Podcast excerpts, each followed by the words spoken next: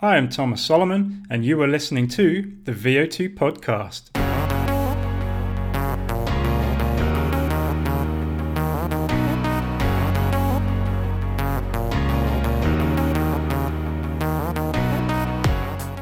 Having already discussed the post exercise window and summarised the importance and nuances of carbohydrate and protein timing between your sessions, I now delve into the science that has led to the current knowledge. So, for the nerds among you, buckle up and join me on a journey into the role of carbohydrates in your recovery nutrition.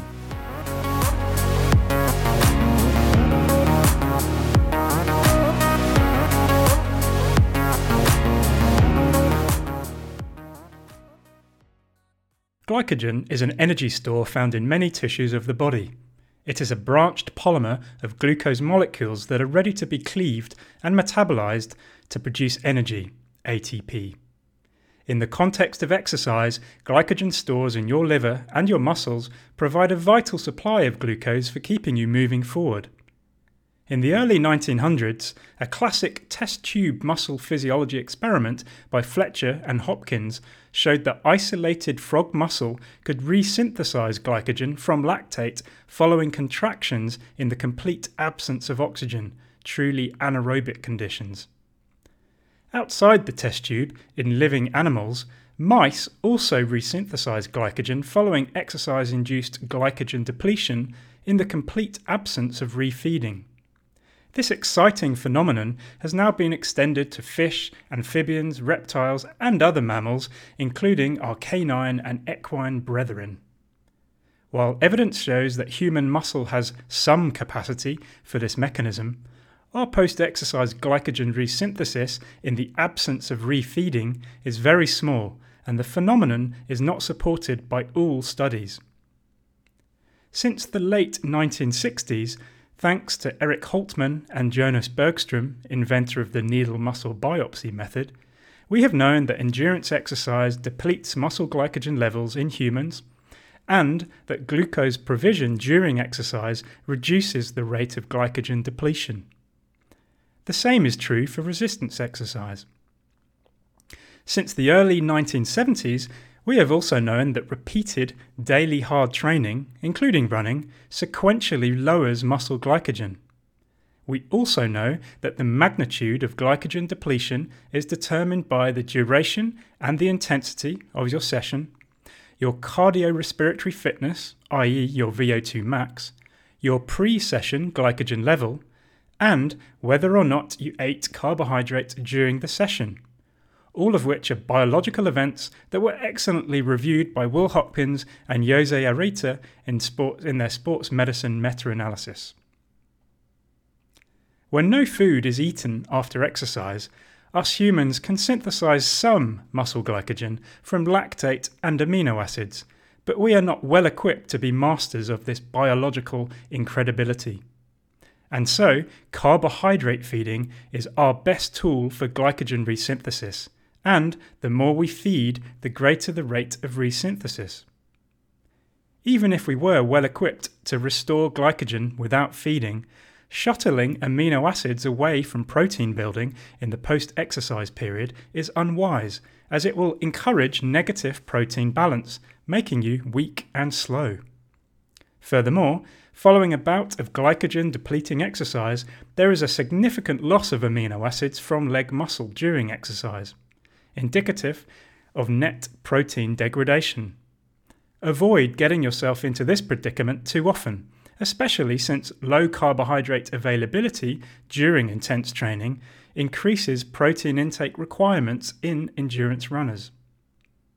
So, what is the optimal timing of post exercise carbohydrate ingestion for replenishing glycogen? To resynthesize muscle glycogen, carbohydrate must be eaten and digested, then glucose must be absorbed in the intestine, delivered to the muscle, taken up into muscle cells, and stored as glycogen.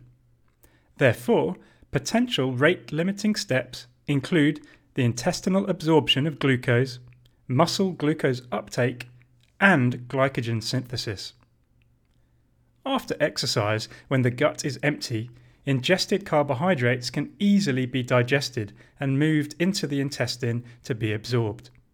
After exercise, blood flow is increased and muscle capillaries are dilated, so glucose can easily be delivered to the muscle. During and for about two hours after exercise, glucose uptake into muscle is increased because more glucose transporters are embedded in the muscle cell membranes to allow more glucose to enter the cell from the blood.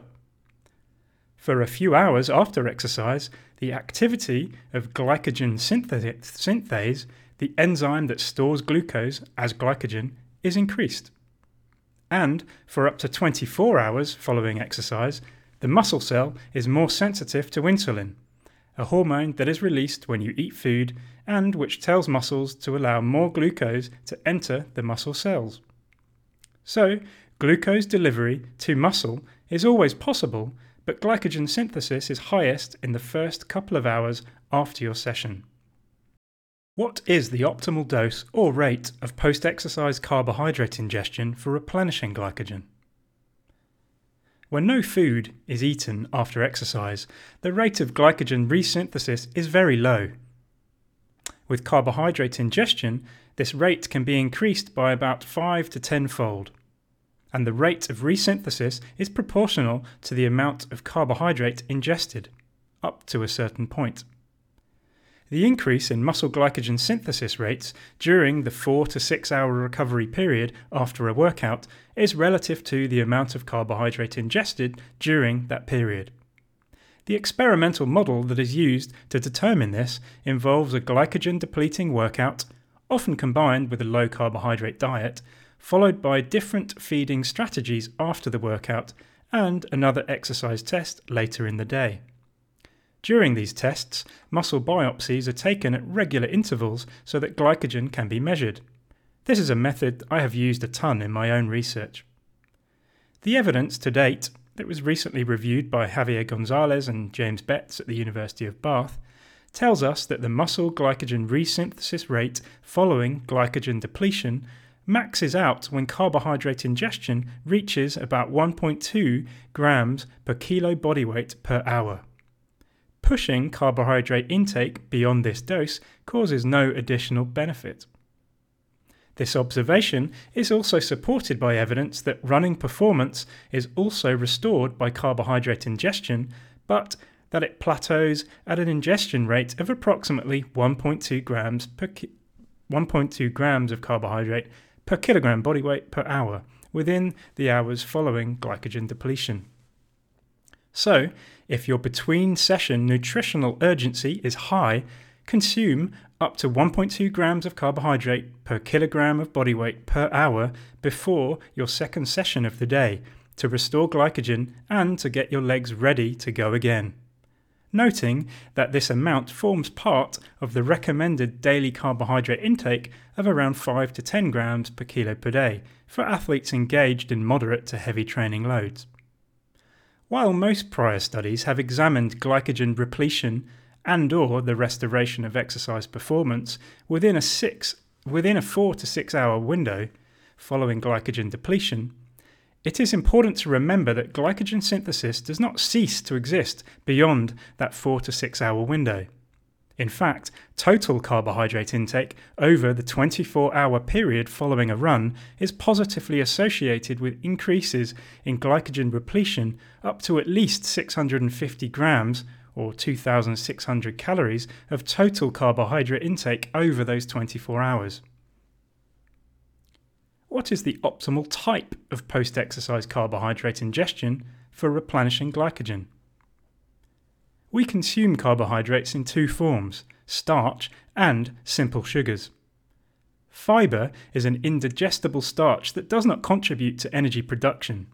So, when we talk about carbohydrates as a fuel, we refer to the available carbohydrate that is ingested and absorbed. We eat starch in vegetables and whole grains, and it must be digested into simple sugars like glucose, fructose, and galactose, before it can be absorbed in the intestine. We also eat simple sugars, like glucose and fructose, in fruits and vegetables, and in grains, table sugar, energy drinks, candy, and cakes, and so on. As you can see, all carbohydrate containing foods release simple sugars into the blood. These sugars can be used to synthesize glycogen either directly from glucose or indirectly from fructose, which can be converted to glucose in the liver. But do different types of carbohydrate influence the glycogen resynthesis rate? Of course they do. Insulin is a hormone that increases muscle glucose uptake and muscle glycogen synthesis. Just one bout of exercise increases the magnitude of the effect insulin has on these functions in muscle. This is known as an exercise induced increase in insulin sensitivity, a phenomenon that was first demonstrated in humans in the 1970s and something I have studied in detail during my academic career. Since simple sugars cause an insulin response, and since ingested simple sugars are more rapidly absorbed compared to starchy carbohydrates, post exercise sugar ingestion more profoundly increases glycogen resynthesis than starch ingestion. Therefore, high glycemic index foods, ones that cause a higher blood glucose and insulin response, typically result in a higher glycogen resynthesis response immediately after exercise. But again, do not forget about the bigger picture. Adequate total carbohydrate intake over a 24 hour period can restore muscle glycogen no matter whether it comes from low GI or high GI foods or even liquid versus solid foods. On a more granular level, different types of simple sugars also influence glycogen resynthesis. For example, Glucose ingestion stimulates a greater glycogen resynthesis rate than fructose ingestion, while combined glucose and fructose, or fructose combined with maltodextrin, a tasteless long chain glucose polymer, increases the rate of glucose appearance in the blood, i.e., has better intestinal absorption, and exerts an additive effect on glycogen resynthesis. For shorter bouts, for example 30 minutes, of running or cycling, combined glucose or maltodextrin with fructose feeding restores endurance performance better than glucose or maltodextrin alone.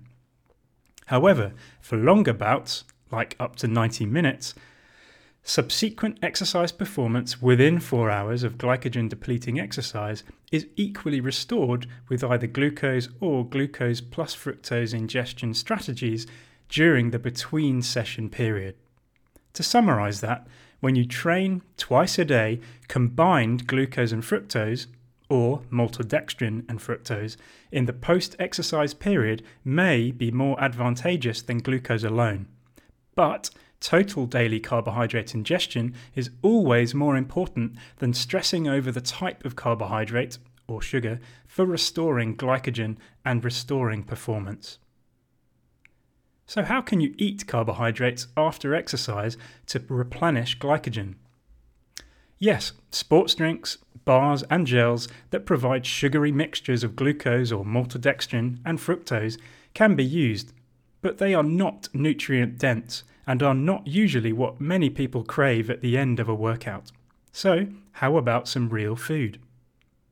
Some fun evidence shows that following exercise induced glycogen depletion, muscle glycogen levels and endurance performance are equally restored with either fast food, hamburgers, Coke, and fries, or sports nutrition products, including Gatorade, Clif Bloks, Cytomax, and Power Bars, when matched for total calories and matched for total grams of carbohydrate and protein. Like I said, pretty fun. I love that research subjects came to a prestigious physiology lab and were told to exercise and then eat burgers.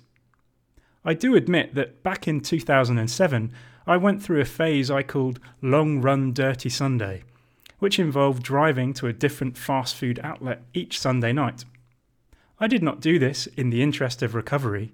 Instead, it was prompted by the fact that I had just moved to the USA and was surrounded by an abundance of dirty food outlets and no cultural barriers to stop me. I still bloody love a burger. Anyway, before I head too far off piste, I do not advise smashing a KFC family bucket after any of your workouts. Neither do I suggest reaching for sports nutrition products, which I agree can sometimes be more convenient. Fast food and sports nutrition products are not ideal since they are not nutrient dense.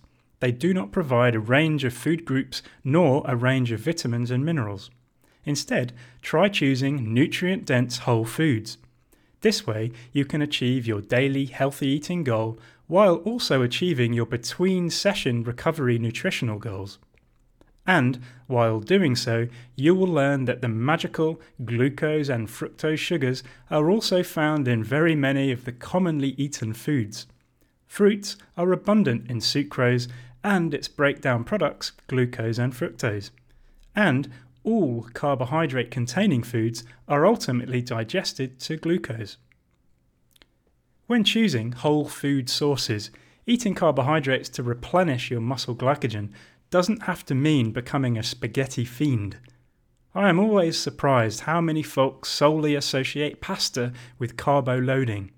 There are lots of whole food carbohydrate sources, including bread, rice, corn, potatoes, including sweet potatoes, couscous, quinoa, fruits, vegetables, etc.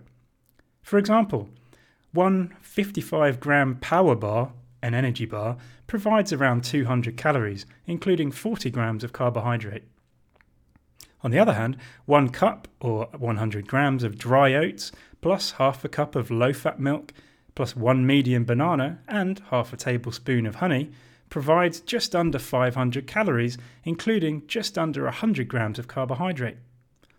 Or, two cups of spaghetti with two tablespoons of pesto provides just short of 400 calories, including around 45 grams of carbohydrate.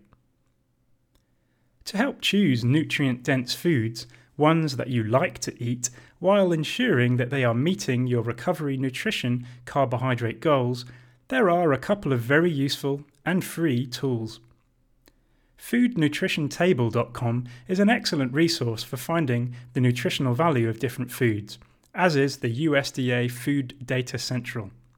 While Nutritionix hosts a user friendly diet analysis tool with a database of grocery, restaurant, and common foods from several countries. What can you add to your recovery toolbox? You can now bolster your recovery toolbox with knowledge of how the timing, dose, and type of carbohydrate can affect your between session glycogen resynthesis rate and restoration of performance. But carbohydrate rich snacks, meals, or drinks need to be integrated with your other recovery nutrition goals, like aiding muscle protein synthesis and maintaining hydration. These goals apply to both of our hypothetical athletes, Stone Gossard and Deborah Ann Dyer.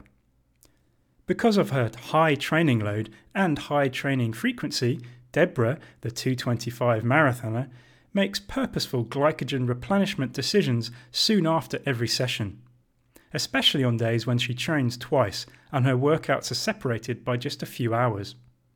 Since she weighs 50 kilograms, Deborah aims for around 250 to 500 grams of total carbohydrate intake every day, equivalent to 5 to 10 grams per kilo per day, based on current sports nutrition guidelines.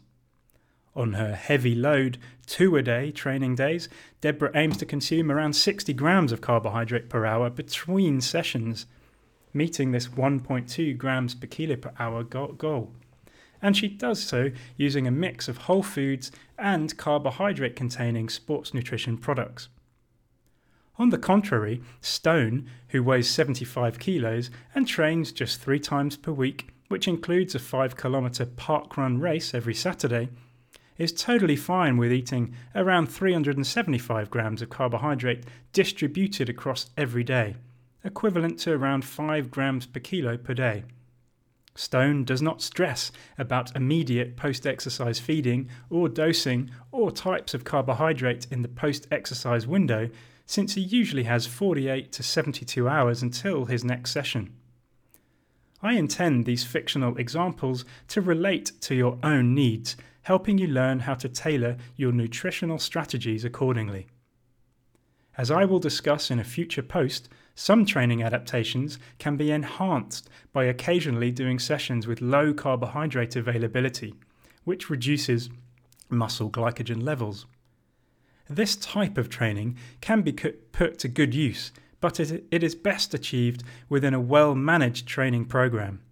Why? Well, because it can easily be effed up, and because every yin has a yang. Glycogen depletion lowers both endurance and strength performance.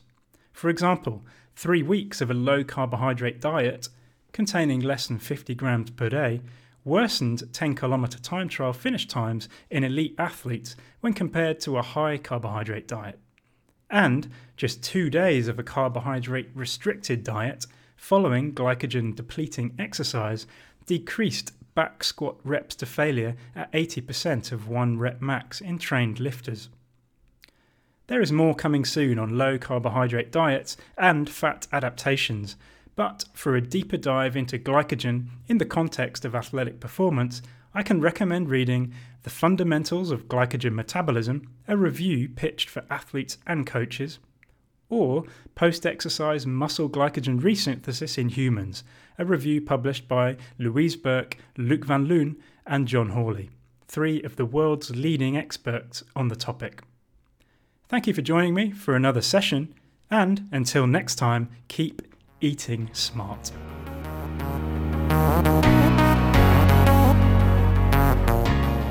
If you are enjoying this free content, please subscribe to my updates, like and follow at VO2 on social media, and please also share these articles on your social media pages. If there are topics you'd like to know more about, then please drop me a line. If you would like to help keep this free content alive, please also consider buying me a beer by visiting buymeacoffee.com forward slash thomas.solomon. I occasionally mention brands and products, but it is important to know that I am not sponsored by or receiving advertisement royalties from anyone. I have conducted biomedical research for which I have received research dollars from publicly funded national research councils and medical charities, and also from private companies including Novo Nordisk Foundation, AstraZeneca, Amylin, the AP Muller Foundation, and the Augustinus Foundation.